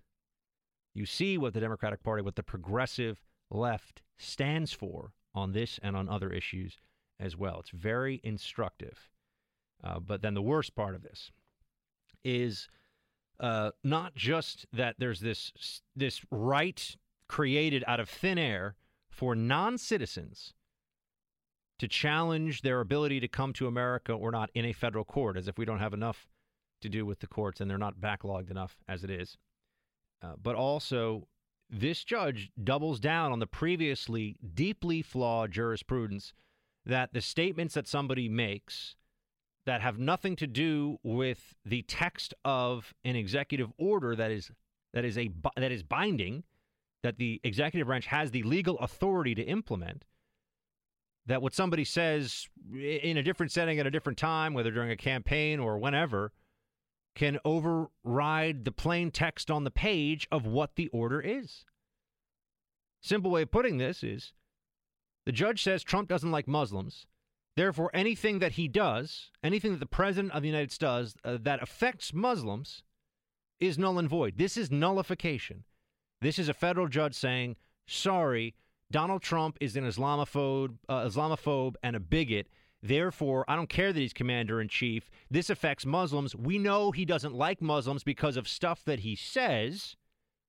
And so I'm going to, as a federal judge, one of many, take power out of the commander in chief's hands on an issue that is explicitly handed to the commander in chief by legislation as well as by constitutional separation of powers. This is a legal atrocity. I don't know how, how better to put it than that. This is the equivalent of a judicial opinion that is a train wreck into a toxic waste dump with a nuclear weapon dropped on top of it. I mean, this is a mess. And liberals are applauding it. The left is saying, yeah, this is great. Because for them, the last line of defense is progressive judges who will just create a constitutional crisis. And they are going to do this, by the way, because they're going to keep having federal judges. Shocking, isn't it? The Ninth Circuit, packed with Obama appointees. All these federal judges are trying to stop this White House and this duly elected president and his administration from enacting the policies that the voters put them in office to enact. There's even a section of this opinion where the judge gets into hurt feelings and how Hawaii has a right to protect people from feelings of discrimination. No, Hawaii does not have a right to protect hurt feelings. And this needs to be taken all the way up to the top. Unfortunately, it'll take time. And if Gorsuch is in place, this will be overturned. This is Donald Trump's right. This is a decision that he is allowed to make as president. And these federal judges are just acting like little petty dictators. We're going to hit a break here, team. We'll be back right after. All right, welcome back, team. Uh, very pleased to introduce you all to Joe Simonson. He is a reporter at Heat Street and has the amazing distinction of being the first and only ever intern on the Buck Sexton radio show. Joe, great to have you. I'm pretty sure they put us together back at the Blaze because we both were wearing we were wearing identical boat shoes, which I figured, you know, it worked out. That and really good hair. That hey, I'm not going to argue with you there, buddy. So tell me about your latest over at Heat Street. Yeah, sure. So uh, one of the last things I uh, I wrote was a was an op-ed about the upcoming um, battle over the budget. We're kind of entering phase one, where uh, we have to pass a discretionary uh, domestic spending bill by I think April 15th or something, or the government shuts down. So remember the government shut down in uh, you know 2013 Democrats are now pulling the same thing. If you don't give us what we want, we're going to shut it down. Difference is obviously is that they don't have control of the House, don't have control of the Senate. Um, they're basically saying, give us everything or no one gets anything. And uh, we had Congressman Mo Brooks on before. I don't know if you heard the show. Just say that you did. That's always whenever you're on with the host, just pretend like you were listening, even if you weren't. Uh, but we had Mo Brooks on, and he said that he believes the Democrats might be willing to go to the mat and shut down the government solely over the issue of a, of some funding to start construction of a border fence, border wall at our southern border. Oh yeah, no, absolutely. Um, and I would go even as far as to say they'll shut down the government if there's any cut to uh, National Endowment of the Arts, for example. I mean, they will not give an inch to the Republicans despite not having a majority anywhere. I mean, this is the these are just not very important programs. And like I said, I mean, they're willing to go totally nuclear on it. And your expectations for what the Republicans will do on this are what? Uh, are what, Joe? You know, I, I it's hard to say. Um, obviously, Republicans are very confident right now. Um, you know, it, it, it's pretty hard to believe that the Democrats aren't willing to give up cuts to anything. Um, unfortunately, I anticipate, uh, I do anticipate probably government shutdown and, you know, another two weeks of federal workers being furloughed and then probably just a, you know, a spending bill to keep the lights on with no cuts. I mean, I just, we've, we've kind of played this out before. And who gets blamed for that shutdown if it happens? Democrats or Republicans? Well, you know, the media always says it's the Republicans. The Democrats always said it, it's the Republicans. And back in 2013, um, you know, the whole narrative was, oh, the Republicans of the government get shut down, blah blah blah, and then what happened in 2014? Well, they another wave election, and they took control of the Senate. I hear you, man. All right, Joe Simonson at Heat Street. He's a reporter there. Latest on HeatStreet.com, and just tell us, Joe, what's your next piece, or what are you what are you going to be reporting on the next few days? Uh, we'll be definitely covering uh, the uh, what you're just talking about. We'll be probably having an opinion piece on um, how Democrats are relying on liberal judges to Hmm. get their policy done on You were immigration. listening to the show. Good man. Thank you, Buck. Yes, indeed. All right, Joe Simonson of Heat Street. Everybody, check out his latest. And Joe, great to have you, man. Thank you so much for calling in. Great, no problem. Thanks, Buck.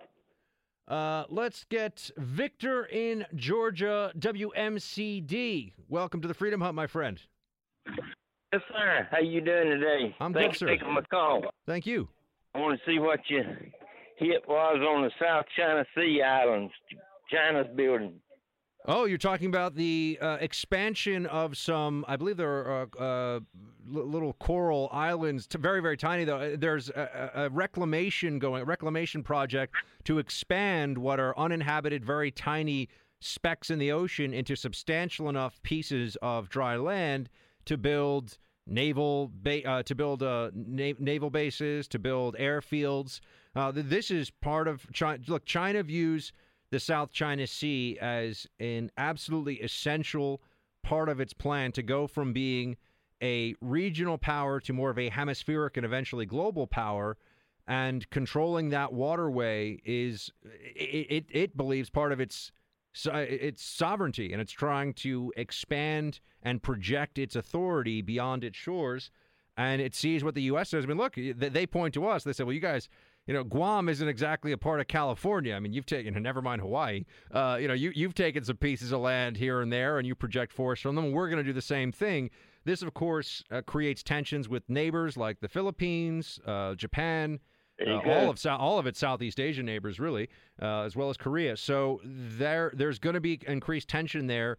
But what are we going to, you know, if the Chinese are building out there, what are we really going to do? I mean, we're, we're, not, we're not about to uh, engage in any military hostilities over it. So they view this as a means to create li- create a literal reality on the ground, and then the perception of a power change will follow. There you go. Rock and roll, Victor. Great to have you, man. Thank you very much for calling in on WMCD.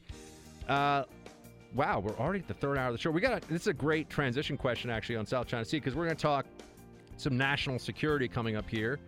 Uh, I'm a former CIA analyst, so I like to get uh, go deep dive on the national security issues whenever I can. We'll talk about the latest with Trump surveillance, the new information about where that stands. Was there or was there not a wiretap or electronic surveillance of Trump Tower? We've got some stuff for you on that, including a whole bunch of other things. You're going to stay and hang around and see what we got. Back right after the break. Buck Sexton with America Now. We are gold. The Freedom Hut is fired up as Team Buck assembles shoulder to shoulder, shields high. Call in 844 900 Buck. That's 844 900 2825. Our team, welcome back. Uh, we are joined now by the wonderful Sarah Carter. She is an award winning national security and war correspondent. She reports for Circa News. Sarah, so great to have you on. Thanks for coming on the new show. Oh, it's so great to be here, Buck. Thank you so much. All right, so Sarah, we've got a few different. Uh, I, I want to have you weigh in with all the latest here. We've got a few different versions of what's going on with the with the allegation about wiretapping and Trump and the Russia collusion. But first, you've got Paul Ryan out there saying we see no evidence of the tap. Play clip 57. This is something I wasn't unaware of until we did see a few press reports on this. But the point is, uh, the intelligence committees, in their continuing, widening, ongoing investigation of all things Russia, uh, got to the bottom, at least so far, with respect to our intelligence community, that, that no such wiretap existed. And then we've got Sean Spicer today during the press conference defending the president's claims 52. Are you saying that the president still stands by his allegation that President Obama ordered wiretapping or surveillance of Trump Tower, despite the fact that the Senate Intelligence Committee says they see no That's- but- indication that it happened? Does the president you- still you- stand no, by the first of all, he stands by it. But again, you're mischaracterizing what happened today. No, the they- Senate. they No, no, I know. No, no. the- the- exactly the- from their statement. I understand that, and that. That at the same time, they acknowledge that they have not been in, in contact with the Department of Justice. So, but at the, at the, again, I go back to what I said at the beginning. It's interesting. Hold on, hold on. It's interesting how, at the same time, where were you coming to the defense of that same Intelligence Committee and those members when they said there was no connection to Russia? You didn't seem to report it then. All right, Sarah, things getting a little tense there. You're one of the absolute best national security investigative reporters in the business. What is true here about all this? Where are we with the wiretapping? And then we'll get into the Russia collusion allegations. But on the wiretaps, what's true, what's not?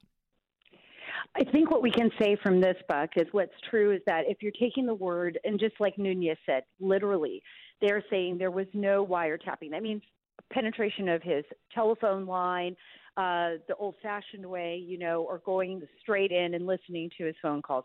That's what we're hearing from everyone. But I think what we're looking at also is a broader scope of what the president is talking about. And the president, uh, along with Sean Spicer, are saying, wait a minute, we need to wait for a full investigation.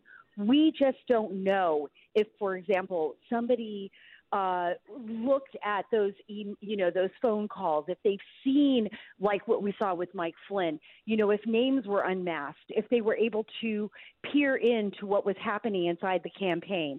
And I think that that's where everything is going. That's the direction that the president's going. You know, a lot of people say he just needs to walk back on those words wiretapped um, and and end this right here and now. I mean, there's a lot of people that are giving him that advice. Um, but but they're sticking to their guns and saying, wait, we want to see what's happening in the bigger, broader sense. What happened in 2016, and how far extended was that? Was it just Mike Flynn's phone call? Was it just that email? Uh, you know, those those telephone calls between the Russian ambassador, or was there more there? How much did they see? And this is the reason why Nunes has, uh, the chairman of the House Intelligence Committee, has called on this investigation and is asking those very same questions. Sarah, it would seem to me that there are a couple of possibilities at this stage. Uh, one is that uh, President Trump uh, could ask could ask the various agencies, whether the intelligence community or the uh, intelligence community, which which includes Russia. I mean, uh, sorry, includes FBI, FBI uh, and the DOJ directly. Uh, he could ask them directly about this and and was there an investigation open on Russia and the wiretapping and all of this. But then maybe he would be accused, and I believe this is the White House's position that he would be accused of of meddling in some way. But I'm not sure that that really. I, I don't know if that holds up or not. It would seem to me that he's the commander in chief. He could ask for any executive branch information that he wants. But that's one scenario. The other one is that there needs to be an investigation because whatever information Trump is trying to find here, if there was a counterintelligence investigation of Trump and his associates, and it was not known by, let's say, DNI Clapper, um, by uh, Loretta Lynch at the head of the DOJ, and other senior figures, if this was some rogue element within the government, that wouldn't be readily available information, even if the president asked for it. Uh, do you see? Are those are those two scenarios as you see it now too, or is, am I missing? And of course, the third option is there's just nothing. There's just nothing, and we're not going to find anything, and this is all uh, a lot of smoke and no fire with regard to Russia stuff. But how does this play out? Oh, I don't think you're missing anything here. I think you brought up three very good points. I mean, this is what I know from our sources, and this is what we've been discussing and writing about at Circa News um, for the past several weeks. We know that there was a FISA taken out in October. It did not focus on Trump. It was an overall FISA. These are ongoing FISAs as well in the intelligence community, monitoring Russians. They go all the way back to Robert Hanssen and the espionage case.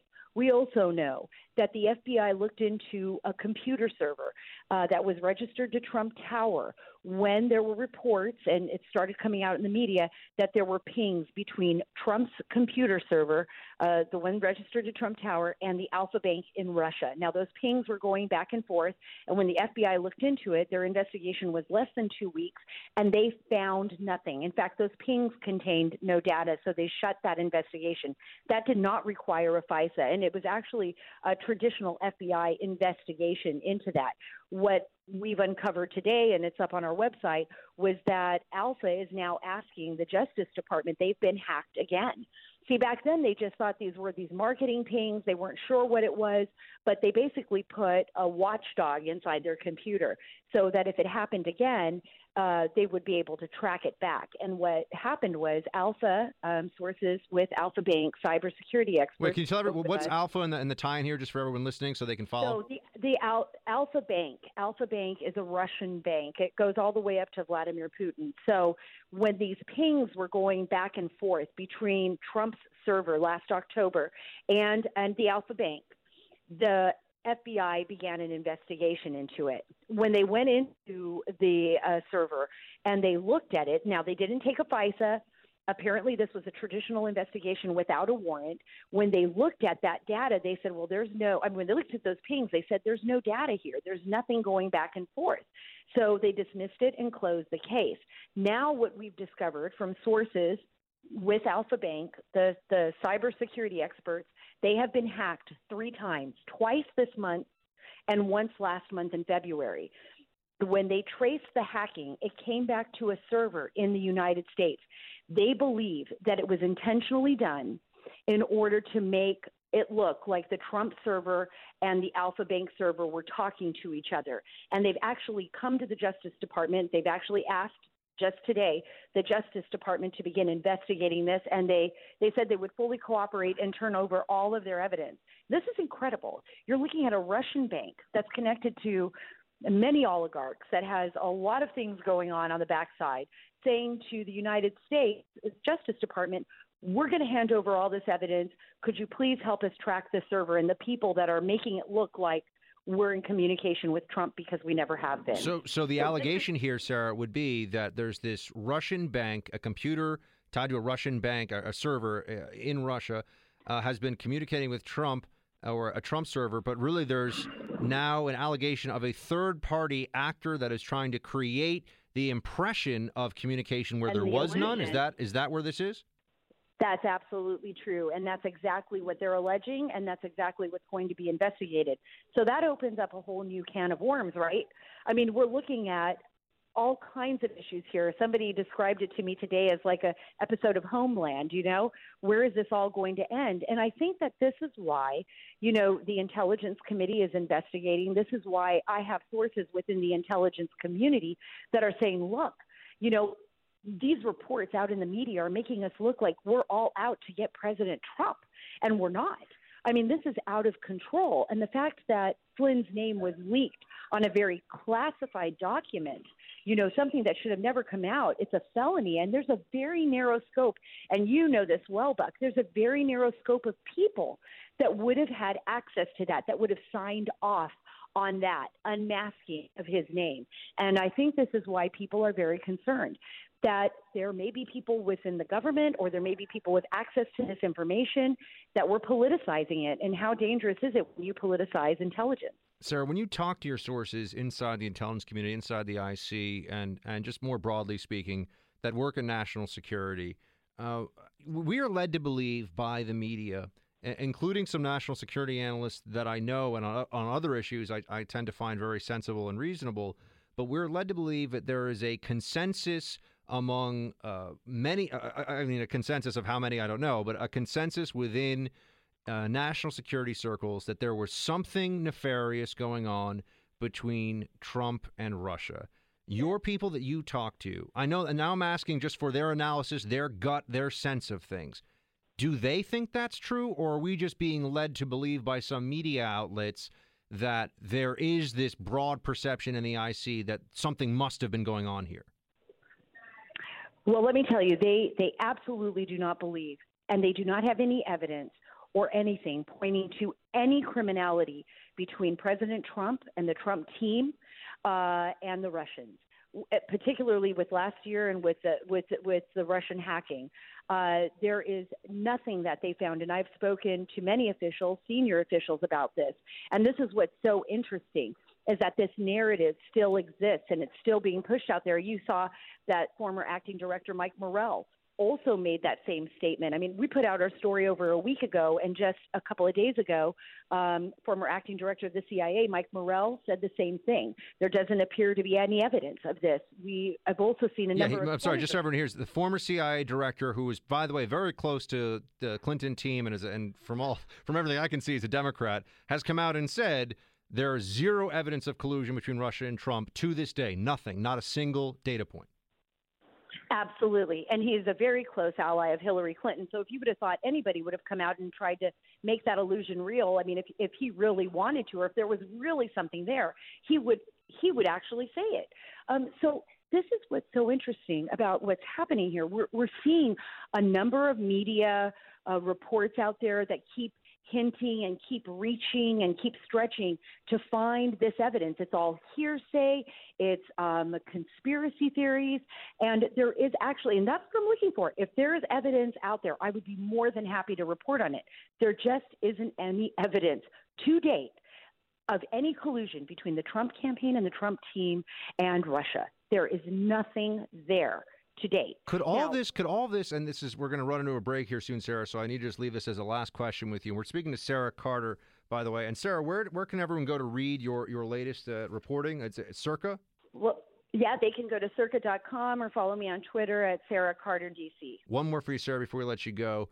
Is it your impression from what you're hearing and everything that's being talked about inside uh, national security circles right now that the people talk about the deep state, and I've been saying, look, the deep state maybe exists, but in the sense that people need to understand that it, it, might be a handful of people. It's not entire institutions that have turned against Trump and are actively trying to subvert the presidency. It may be some people in a few institutions, whether DOJ, CIA, who knows. Is it your impression that it's a very small group, or is this maybe a more widespread problem that might be involved in, say, the Flynn leak or other actual illegal activity meant to subvert the Trump administration? I, I, I tend to agree with you. I think it's a very small group, but a very significant group. Um, and I think that that's what an investigation, hopefully, um, the House Intelligence Committee, hopefully also the Inspector General of the DOJ, will whittle it down to. Um, for sure, there are fingerprints. Whoever leaked uh, the conversation between Lieutenant General uh, Michael Flynn, the former um, national security advisor for President Trump, whoever leaked that information, their fingerprints are out there, and somebody is going to find out. I mean, this is not going to be uh, a closely guarded secret. Uh, there, uh, according to David Ignatius, who wrote the story in the Washington Post, it was a senior U.S. official. And I'll just leave it at that. But I believe that, you know, like anything, there are markers out there. People can't just look so you think the leaker? You think the leaker may be found? I, I, I, well, that will be very interesting, and see if they actually were willing to press charges. Sarah, we got to leave it there. But Sarah Carter, everybody, you should follow her on Twitter at Sarah Carter DC. Sarah, thank you so much for joining. Thank you, Buck. It's great talking to Great you Great talking again. to you too. All right, team, uh, hitting a break. Be right back. Team Buck phones are open 844 900 2825. 844 900 Buck. If you want to chat, love to have you join me here in the Freedom Hut Live. And we have Larry in Ohio on WMAN. What's up, Larry? Hello, Buck. Uh, I'd like to make just a quick comment on your last call in before I get to my main point. The, I'll call it a peninsula that China's building in the South China Sea. They're going to Taiwan.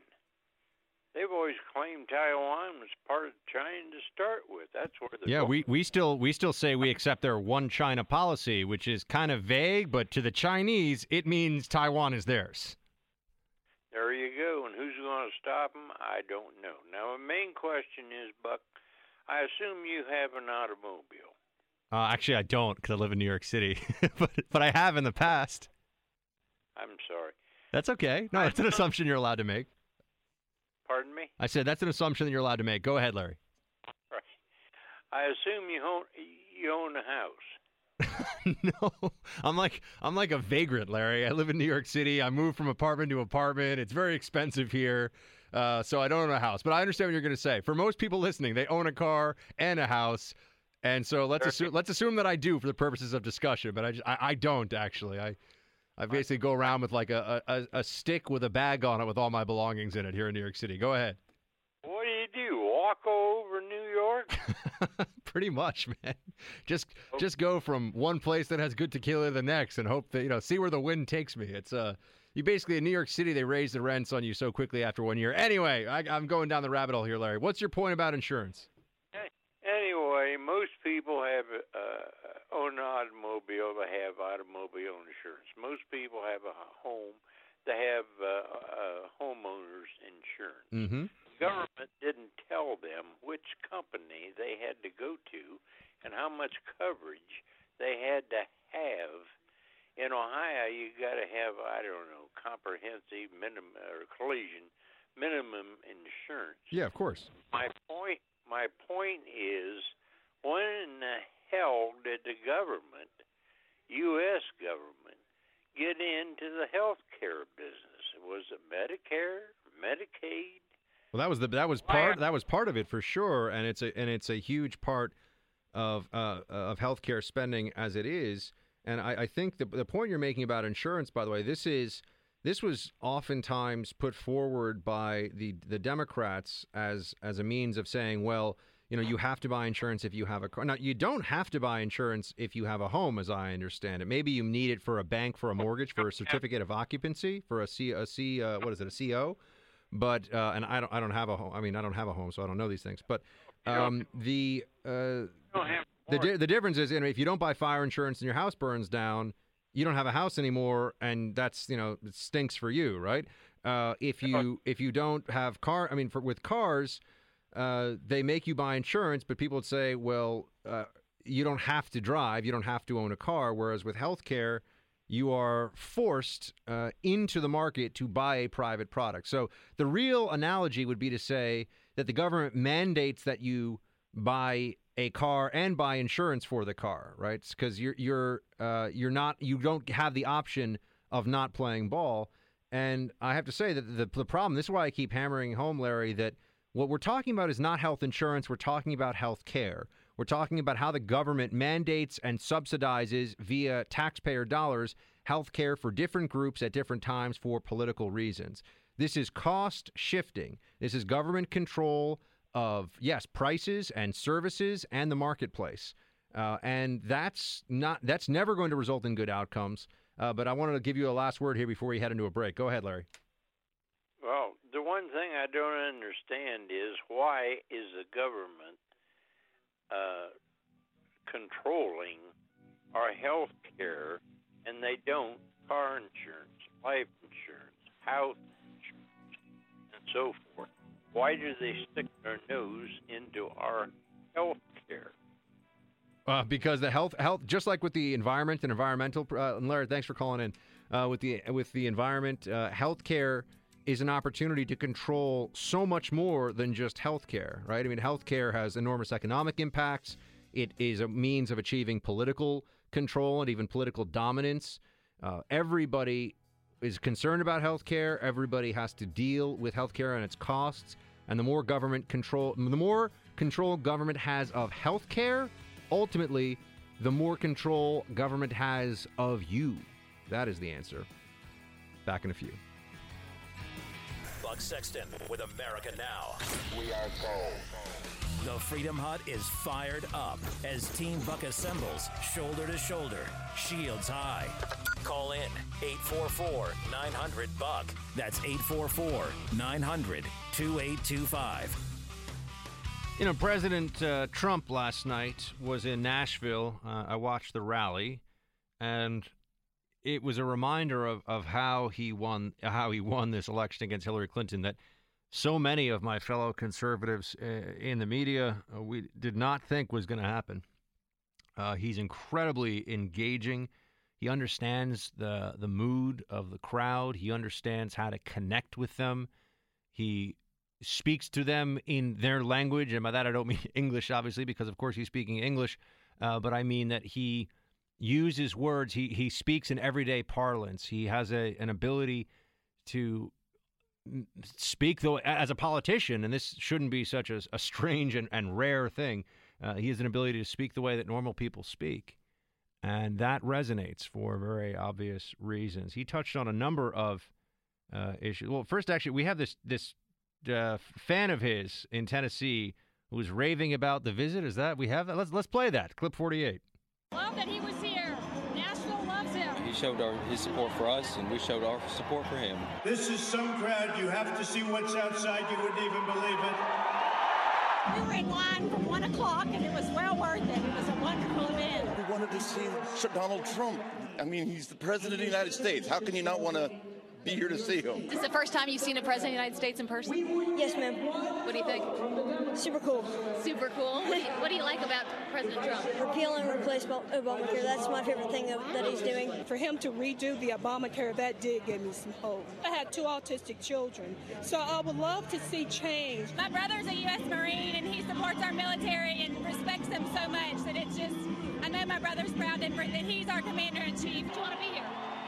I just, as a veteran, I just wanted to see the President of the United States. When he was elected for me, it was just the most amazing thing I've ever seen. It was just, he- he's very passionate about it, what, what we go through, what our spouses go through. You know, it's, it's refreshing to see. I play that for you because uh, I think it's important to take a moment to step back and rem- remind ourselves that while what we see from the media is a a blinding hatred, really, for this president, and they like to create the perception that everyone everywhere just thinks that he's a bigot, that he's an Islamophobe, a misogynist. You just go down the line, a racist. Go down the line. Every ist, every ism, they say he is guilty of, and uh, there's no amount of hyperbole, uh, exaggeration, or or outright falsehood uh, that is too much for the media to bear if it is damaging to Trump. I mean, they will whatever they can say and get away with, even if it's only for a day, they will do. So I think it's important to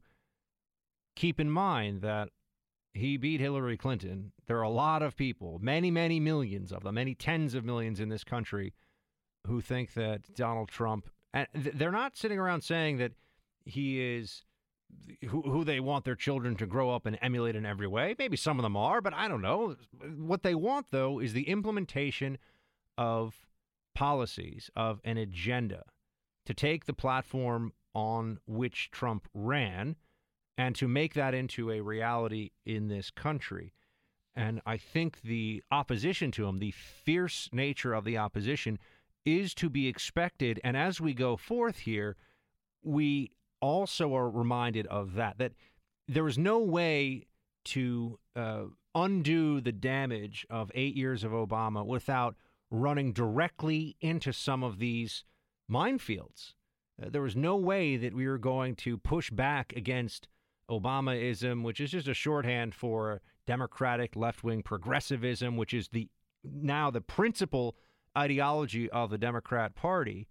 Uh, there's nowhere you're going to do that without coming up against a buzzsaw at some point, without facing the most uh, fierce criticism and all this intransigence we're seeing from the bureaucracy and these uh, federal judges, whom you could, by the way, I, I like to also, a lot of reminders here, I like to point out that when we were talking about Harry Reid before and the nuclear option, that was very smart for the Democrats. Uh, what they did was create the this leave behind effect of all these different federal judges that were just able to get them through quickly. And the more progressive, the more left wing, the more pro statism, the better. And, and, that is one of the most people say, oh, if Obamacare is repealed and Trump undoes a lot of executive orders and regulations, it's like the Obama administration will have been erased. Well, in part, uh, from a policy perspective, sure, but the the transformation of the federal judiciary is going to be with us for a long time. Some are finally starting to say that they may consider articles of impeachment for some of these federal judges. You know that that could turn into a very interesting conversation quite quickly. Uh, are we are we now because we have this idea? Not only can judges, of course, Democrats will say not judges can't be criticized, and they they serve. You know, this is a lifetime appointment; they serve for life.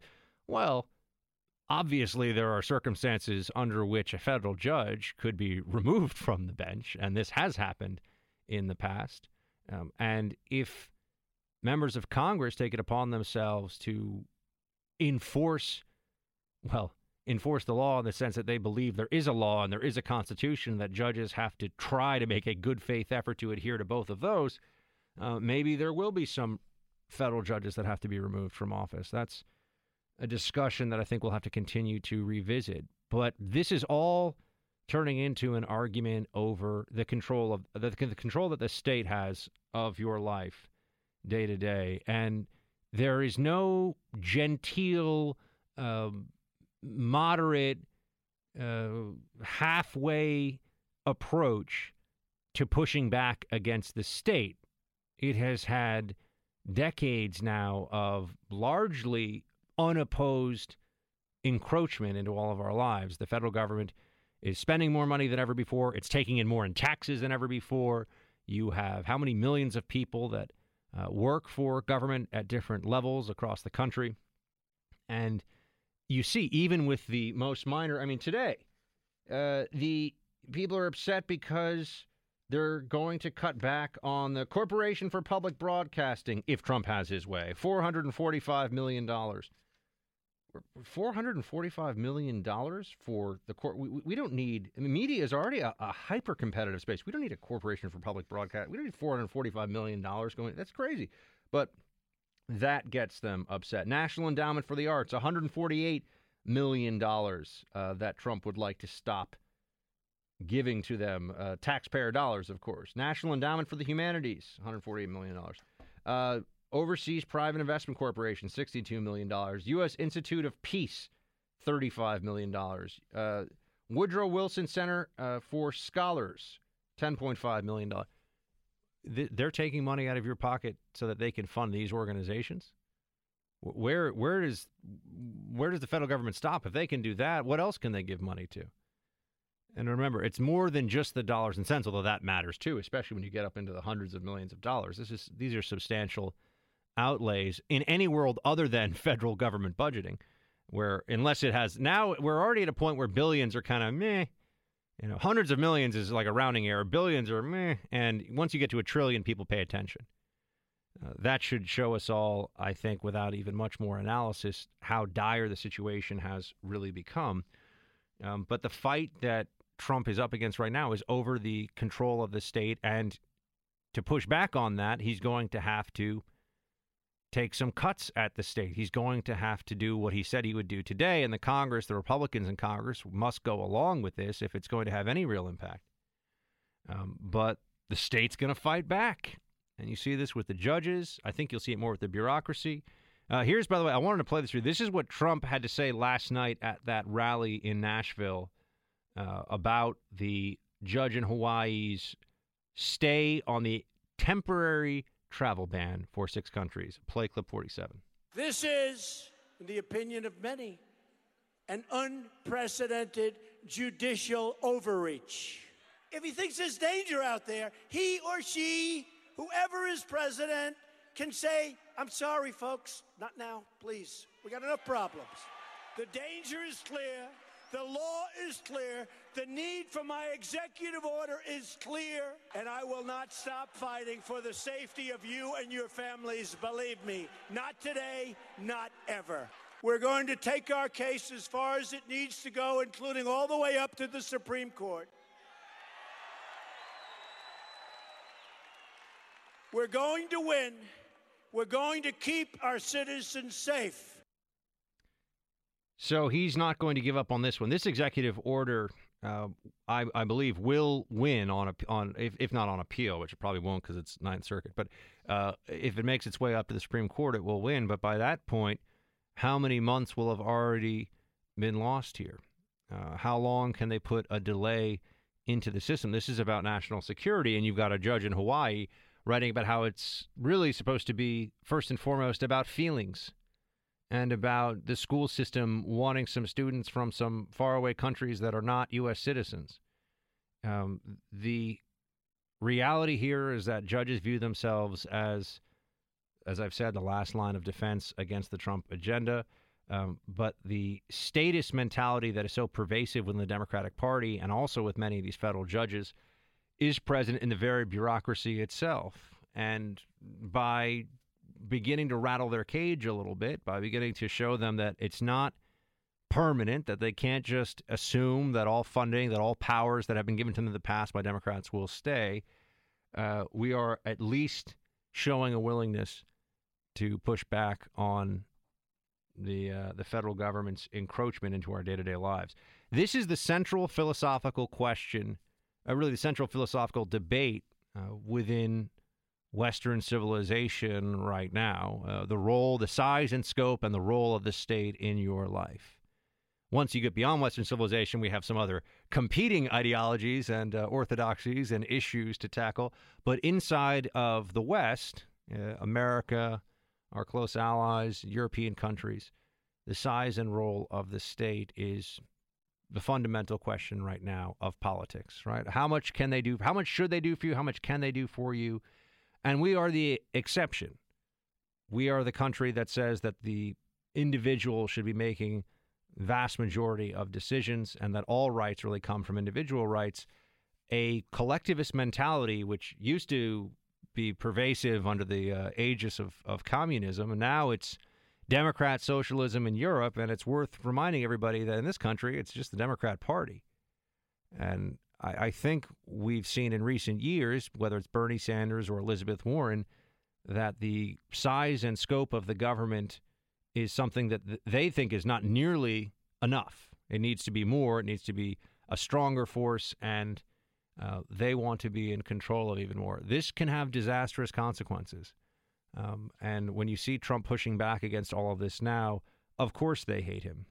Not only that uh, do those hate him that directly benefit from this. I, I mentioned that quote about Mulvaney telling a bunch of reporters that want more money for DC or the DC area. You know, I don't care about the, the price of your condo, or that's not that Trump doesn't care with his budget about the price of your condo in DC.